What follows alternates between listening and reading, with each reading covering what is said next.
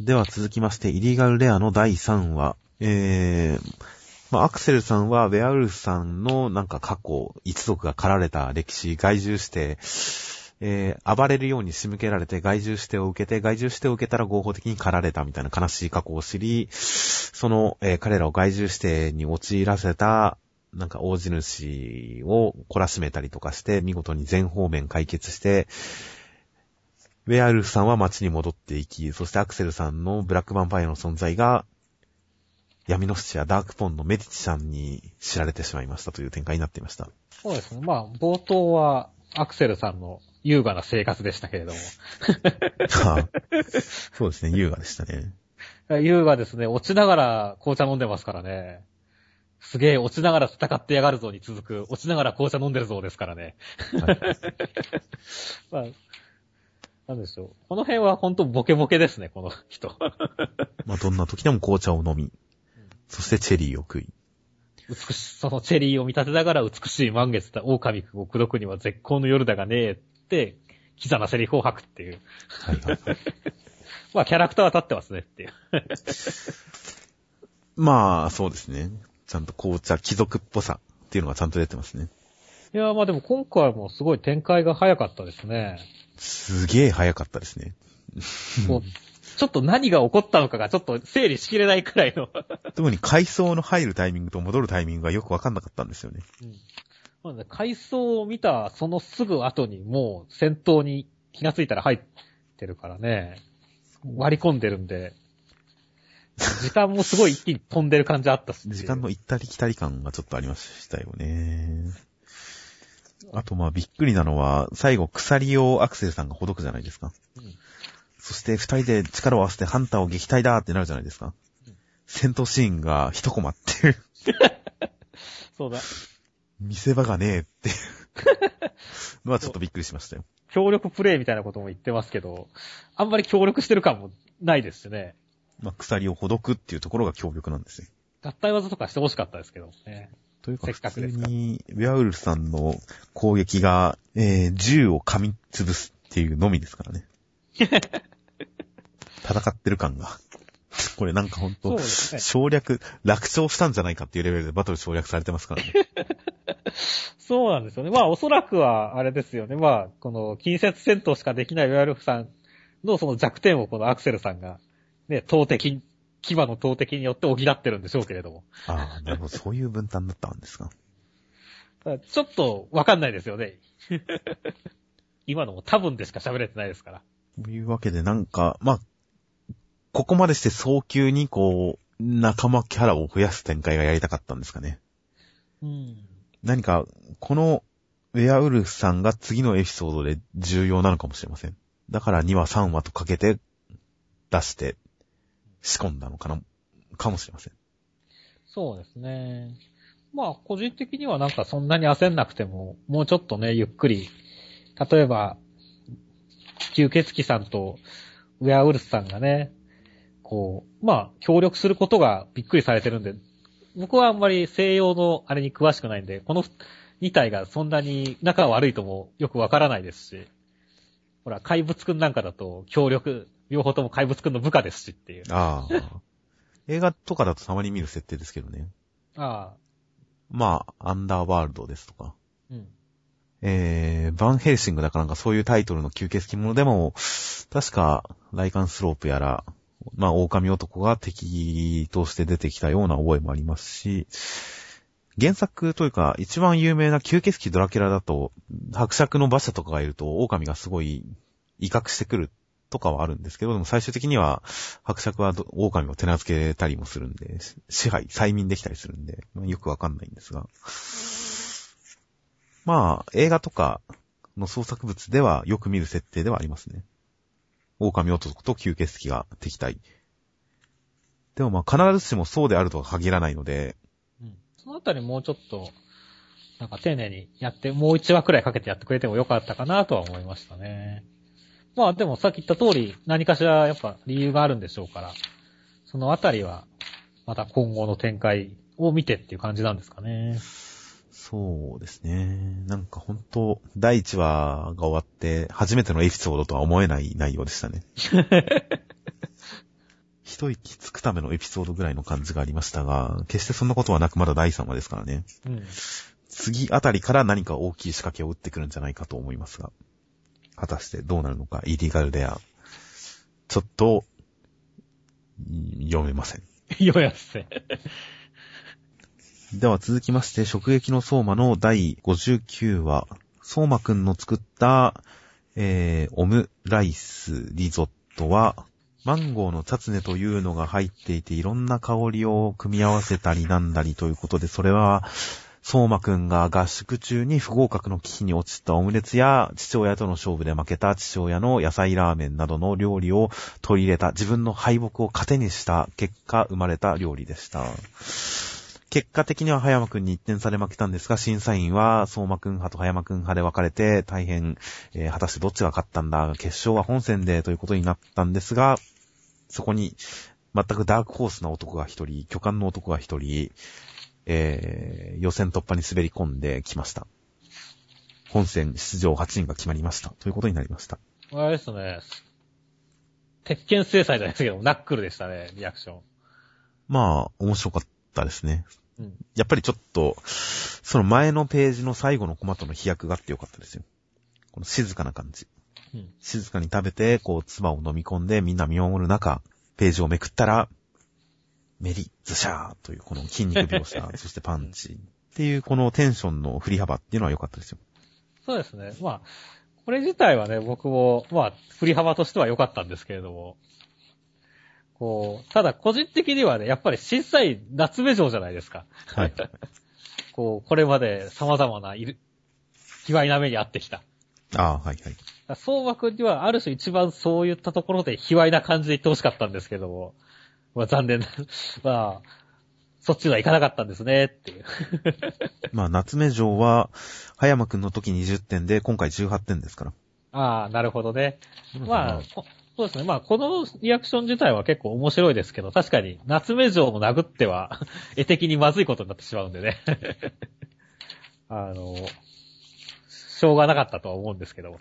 そうですね。まあ、今回は絵的にこの葉山くんと相馬くんの殴り合い、うん戦いっていう描写につなげるための振りとしての美味しい表現だったのかもしれないですね。まあ、残念ながら負けてしまうわけですけれども。まあ、結果的には相馬くん1点差で負けつつ、審査員の意見が割れてどっちが勝ったかわからないという感じではありましたが、個人的には結構葉山くんに今、かませフラグが立ってる気がビンビンするんですけどね、これ。それは何？カレー以外はもうダメかなっていう感じなんですかね。いや、この持ち上げられ方って、再戦するというよりかは決勝で引き立て役になりそうな気がするんですよね、誰かの。まあそうですね。他のキャラの引き立て役になりそうな感じはありますね。あの葉山がみたいな。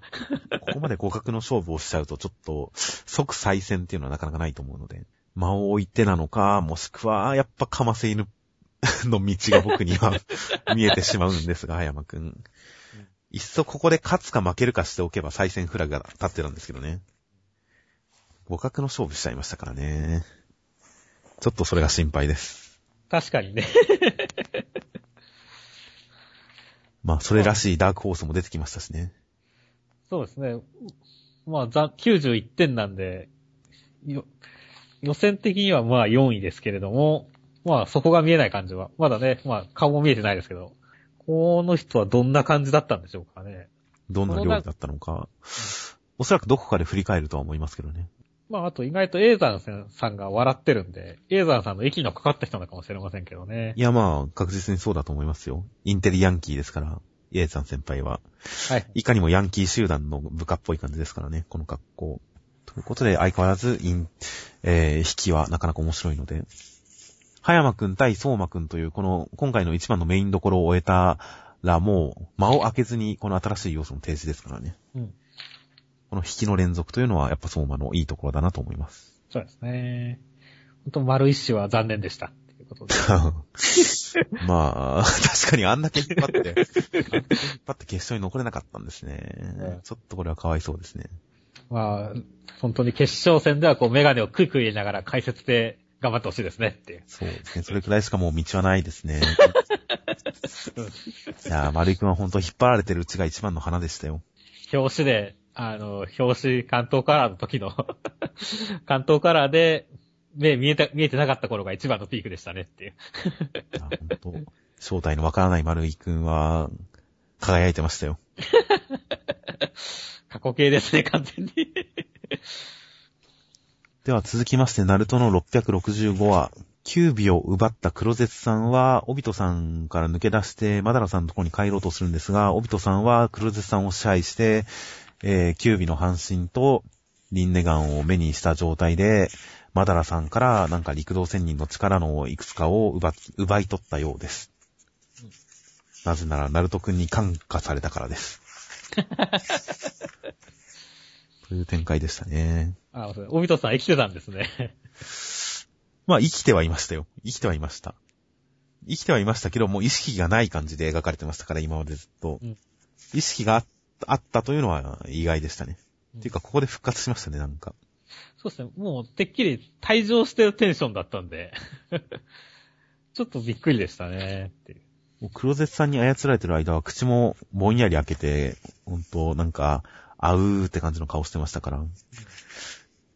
うん何きっかけはわかりませんが、復活してくれて、まあ、まあ、そうですね。いや、オビトさんが出ると本当、ドラマが盛り下がりますね。うーん。そうですね。個人的にはそんなに盛り下がってる感じはないですけれども、まあ確かに僕の中でもちょっともうオビトさんは退場してる人っていう感覚があったので、まあ、ナルト復活までのつなぎかな、みたいな感じではありましたけれどもね。まあ、あそうですね。いや、オビトさんのこの悩みを未だ引きずるのかっていう。もう、全然もっと、もう最初から味方でいいじゃないですか。うん。それをもう、マダラさんと問答して、あんたにとって俺は何だって言って、その後もなんか迷ってるような描写がちょっとあるじゃないですか。うん、もう、まだ、まだこれかよっていう。いやー、オビトさんはほんとうじうじしてますね。まあ、もうそれはだいぶもう前からずっとだから、俺はもうちょっと慣れてるけどね、慣れちゃったけどね。まだ続いてたのかっていう。バルトで史上最もうじうじしてる男かもしれませんね、オビトさんは。いやまあ、それはもう間違いないでしょ。もっとほんとあっさり寝返ってくれた方が僕は気持ちよかったですけどね。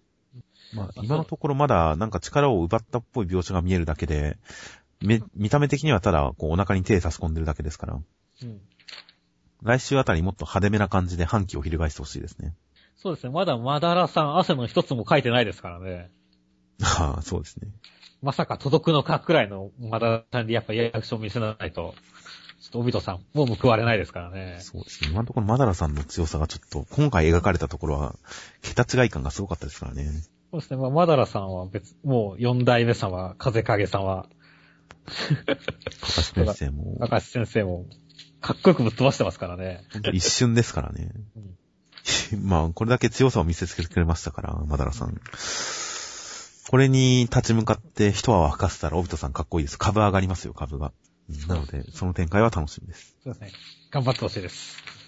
では続きまして、ベルゼバブの飛び立て石山の未来へ5年間のご愛顧ありがとうセンターカラー大蔵23ページ。ということで、ラストバブ、ブッバブ石山高校。うん、えー、あれから何ヶ月後か。3年生たちは卒業していきました。そして2年後、小川たちの卒業式になりました。そして、ベルボーは成長してなかったです。という展開でした。いやー。ベルザー最終回ですね。見事な最終回でしたね。この時間の飛びようは何だったんでしょうね、一体。ポンポンと飛んでいきましたが。いや、まあ多分、だからね、やっぱ今までのありがとう的なののやっぱセンターカラーで、や、やりたかったんですよね、この見開き。全員集合っていうの。まあそうですね、この見開き良かったですね。良かったですね。みんな卒業と。多分、今までのベルゼバムのカラーの中でも一番の出来だと思いますよ。ああ、確かに。ちゃんとね、はい、センターカラーもらえて円満ですよ、円満。こんなセンターカラーで真ん中で終わりましたからね、ちゃんと。うん、みんなの卒業まで描き。そしてもう先に行ってしまいましょうか。はい。ジャンプネクストで番外編の連載が開始するんですね。そうですね。番外編が乗るだけならまだわかりますけど、番外編連載開始とは。思いがけない展開でしたよ。そうですね。まあ、アシスタントを募集したから、何かしら遺跡とかがあるんじゃないかみたいな話はちょっとしてましたけれども。あのーまあ、番外編を連載なんですねっていう。びっくりですね。うんまあ、ジャンプネクスト、なんと、今年から年6回にうん。発行回数が増えるそうです。なるほど、なるほど。じゃあ、それの、まあ、ある意味ではメイン連載っていうことですね。ああ、かもしれないですね。確かに、位置づけ的には。ジャンプネクスト、今までは期間という形で、春夏秋冬年4回の発行でしたが、えー何を血迷ったか年6回、隔月発行にするということで。ならまあ確かに連載っちゃ連載ですね。ということで、とても連載につながるような最終回だとは思えなかったですが、いや、まあ別に、この間の話をやるんでしょ、きっと。番外編っていうくらいだから主人公オガじゃない可能性も高いですけどね。うん。間の話じゃない方がいいですけどね、僕は。社会人編でいいですよ、もう。あそこまで行っちゃってよってことね。卒業後の話でもいいですよ。まあ、それは確かにそれでもいいですね、た結構どっからでもできる感じはあるので。まあ、地小古市を主人公にした話でもいいですしね。まあ、古市は、なんだろうね。まあ、やっぱ突っ込みや、突っ込みどころ役だからね。そうですね、あくまでサブとして。まあ、最終回ではほぼメインでしたが、最後の最後でちゃんとサブにということで。いや、まさか古市がこんなにスト、シリーズを締めるキャラになるとは、途中まで思わなかったですよ。いや、僕も思わなかったですね。古市はだから本当に連載を重ねていくに従って、キャラクター的に成長した男ですよねって。そうですね。やっぱ地小っていう名前が出たあたりから良くなってきましたよね。かなりかなり存在感を増してきましたよね。そうそうそう。本当に最終、ね、ちゃんと小川の相棒ポジションにも収まったし。やっぱどんどん味が出てきたよないや、古市はほんと最終回で一番いい位置に来ましたよ。うん。いや、ほんと他のキャラ、他のキャラが大していい感じになってないのに比べたら、うん。古市だけですよ、2年後に良くなってるのは。いやいやいやいや。谷村さんもすごい良くなってるじゃないですか。五代目クイーン谷村千秋。ああ、千秋さん。髪の毛も伸びて。まあ、そうですね。そんな変わってないですけどね、みんな。古市以外。まあ子供軍団は、ベルボーイがかなり変わったけどな。まあそうですね。育ち盛りですからね。まあ、双葉、双葉ちゃんはまあ変わってないですけどね、言動は。うん。見た目だけで。まあ、キャ、まあ2年じゃ、そんなにね、みんなおっさんになったけど。そうですね。社会人組がひどいですね。老け方が。あと、殺戮演技も、富士、富士の何の積み重ねもないのにここにいる感じが。なんでこれ富士って思いましたよ。うん。高宮くんと一緒にいるの別に富士じゃなくてもいいんじゃって思いましたけど。ナス君とかでいいよね、別に。ナスくんとかでいいと思うんですけど、富士なんですよね。まあ、富士はここでフォローしないともう、フォローのしようがないから、ここでちょっと親しげにさせてみたんですかね。まあでも他の殺戮演技も、まあリンゴちゃん以外は多分出てますからね、ちゃんと。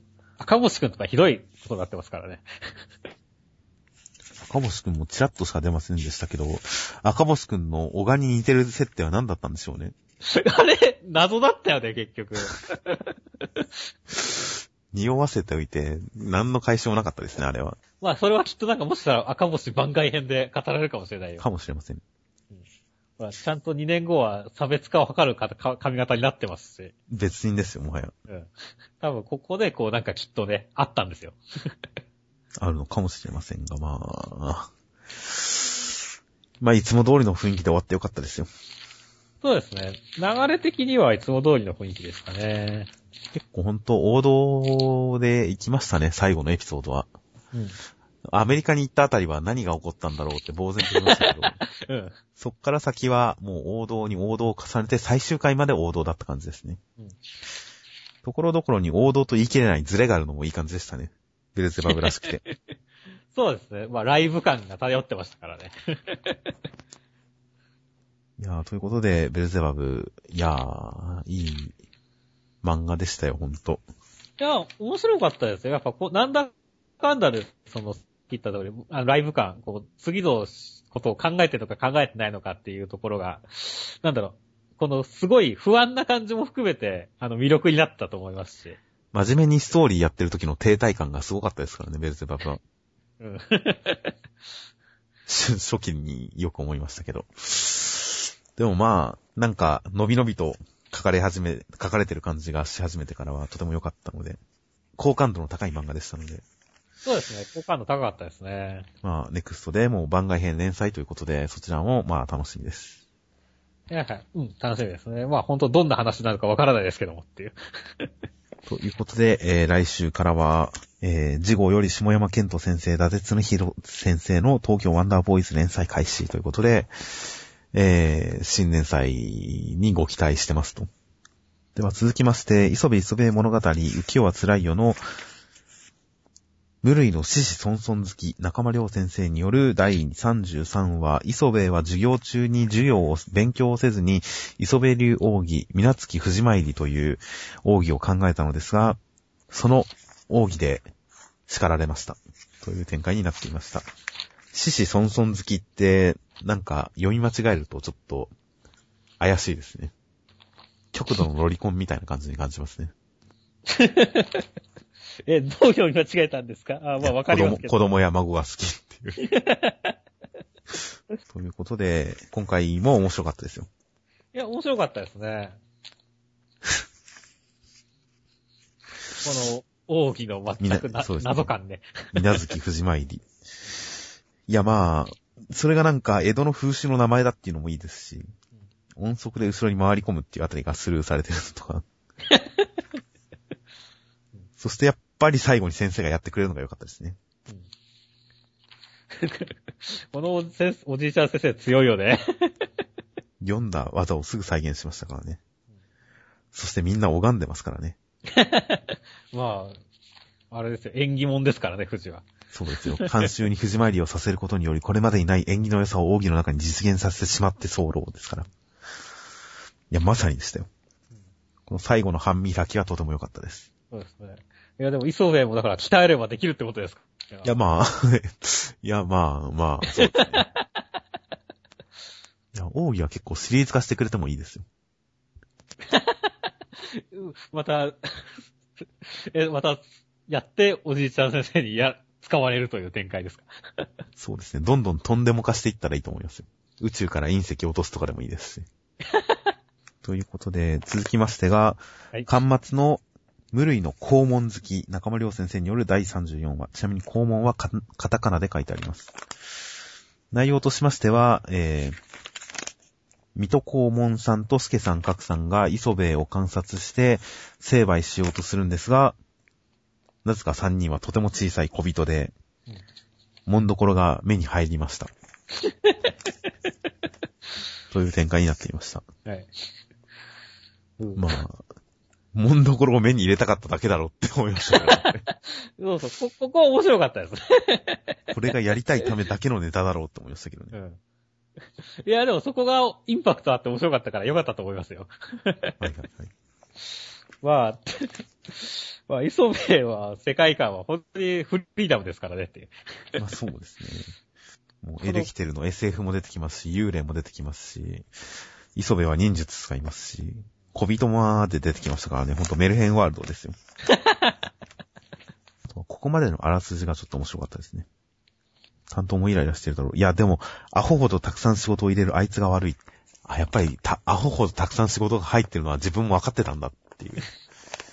読者の視点からしても、すげえ仕事してるなって思ってましたから。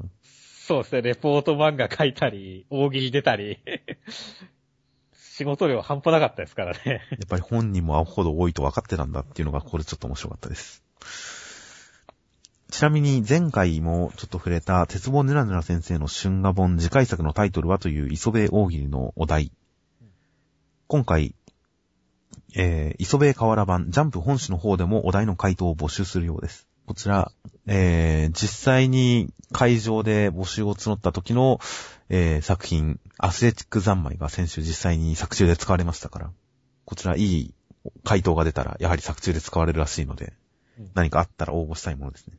そうですね。まあ、それでも、中間良先生のサインは別にはもう欲しくないんですけどもっていう。いやいや、欲しいですよ。中村良先生のサイン。なんかこう、人の家とかに飾りたいですね。黙って勝手に。押し付けてるじゃないですか。こう、明らかに呪いのササインじゃないですか、それ完全に。いやいやいやいや。それくらい人の家にも飾りたくなるくらいいいサインってことですから。いや、とても大喜利の何か回答を考えたら出したいです。そうですね。では、続きまして、配給の第98話。えー予選に向けて、各々ど努力し、特訓し、そして、月島くんは兄と和解し、ひなたくんたちは、うかいコーチ、うかい監督のもとで、えー新速攻に磨きをかけ、成功率を高め、そして、ひなたくんは妹に抱きつかれ、ついに、全日本バレーボール高等学校選手権大会通称春の高校バレー宮城県代表決定戦一次予選当日になりました。来週は、春高予選開幕センターからです。ということで、なおも準備会が続きましたが、まあ、試合が始まる前の、ちょっと練習の続きみたいな感じになりましたが、そうですね。まあ、山口のサーブが意外と上達しているというのが分かったのと、あとまあ、ひなたたちが速攻を成功させて周りの人が驚くっていう点がなんだかんだで久々なので、うん。前のあの新型速攻を合宿中に決めた時も、分かる人は分かってる感じでしたけど、なんかこう敵が、うおーって驚く感じはなかったじゃないですか。うん。そのあたりを考えると、まあ、今回久々に周りの人が驚いてくれる展開があったっていうのはちょっと良かったですね。ただまだ失敗ばっかりでもあるんで、まだ成功率はまだそれほどでもないっていうことなんでしょうけども。ただ、し試合で決まる展開早く見たいですね。そうですね。そこに対する期待を高める、あれでしたね。まあ、ここは久々にこの二人らしいところが見れてよかったですよ、また。いい笑顔してますからね。そうですね、この顔いいですね。試合への期待は高まりましたよ、これで。うん。あとはまあ、月島兄弟の話が入りますが。もう、まあ、あ、兄貴てっきりニートとかになってるもんだと思ったんで。そうですね、月島くんがあれだけなんか絶望するぐらいですから、ひどい末路を辿ってると思ったんですけどね。そうそうそう。まあ、意外とちゃんと復活しててくれて、まあ、安心っちゃすげえ安心しましたねっていう。まあ、回収、話の回収というか、うん。締めが超早いなってびっくりしましたけどね。月島兄の話もう回収するんだっていう。そうですね。まあ意外と月島くんが活躍してそれを見に来て復活とかでも良かったと思うんですけどもね。こういった憂いなく本戦、試合の展開に臨みたいっていうことなのかもしれませんけど。うん。まあ、結果的には月島くんの話、サイドキャラのサイドストーリーっていう感じにはなっちゃいましたね。うん。まあ、月島くんっていうキャラ自体は確かに掘り下げられたんで、それはそれでいいとは思うんですが、うん。締めまでやられると、完結しちゃった感が、そのパートがまとまっちゃった感じがあるんで、ここ、ちょっと、ストーリーに隙間開けとく方が、先々、月島くん楽しめた気がするんですけどね。月島す、月島くんというキャラクターを楽しめた気がするんですけどね。まあその辺は何か、うん、古舘先生の考え方によるものなんだとは思いますが。そうですね。まあ、まあ試合でちゃんと、試合の方をちゃんと見せようっていうことだと思うんですけどね。あんまり暗いところ、人生の暗い面は試合に持ち込まないようにするんですかね。うん。まあそれはそれでね、全然ありだ、いいと思いますんで。まあとりあえずは試合で月島くんがこれまでとはまた違った一面、うん。あるいはよりはっきりと熱を持った感じとかを見せてくれたらいいですね。ついに叫ぶ月島くんが見えるかもしれませんよ。要するに熱血、修造月島が見れるかもしれませんねブ。ロックした後にシャーって言って、拳を突き上げるかもしれませんからね。うん。ついにそんな月島くんが見れるかもしれません。それはとても楽しみです。楽しいですね。そして相手は、これ一回戦の相手ですよね。多分うーん、そんな感じに思いますよね。うん。はっきりそうは書いてませんが。2メートル超え。果たして、かませんな、なのか、ちゃんと強いのかっていう。本当ですよ。ツッキー、ツッキーのブロックが試されますよ、ここで。うんまあ、スパイクも当然試されますが。結構、まあ、ブロックが強いとか高いって言ったら、伊達工業が前、ちょっとあね、ありましたけれども、はい。あれがあるんで、なんか、どういう風にフューチャーされるかってところは、まあ、その辺の、なんでしょうね、差別化も含めてちょっと楽しみではありますね。まあ、今回は、その、鉄壁横並びに高いというよりかは一人化け物がいるという形なので、うん。またちょっと見せ方は違ってくるんだろうなとは思いますけど、どういった形になるのかは、まあ、こいつを出し抜くんだろうなっていうワクワク感はちょっとありますよね、やっぱり。うん。そして、ひなたくんに妹がいることが分かりました。そうですね。いや、まだまだ妹かどうかわかりませんよ。と親戚の子かもしれませんし。あ あ。ああ。なかなか、うん無理が。無理がありますか。まあ、こう、超抱きつかれるぐらい仲のいい妹ということで。また、さらにひなたくんの家庭環境がちょっとずつ見えてきましたね。いや、ひなたくんの家庭環境を追いかけるのは毎週楽しみなので。そうなんですかあ、平屋に住んでるんだ、とかうん。今回妹が、前も出てた気がしますね、でも妹。まあ、妹もなかなか可愛いですよ。うん成長が楽しみですね。まあ、無類のシスソンソン好きですからね。それは仲間要請っていうのか。い はい。や本当の、本当の子供子供、子供子供好きは成長しないでほしいと願うものですから。僕は成長してほしいと思ってますよ。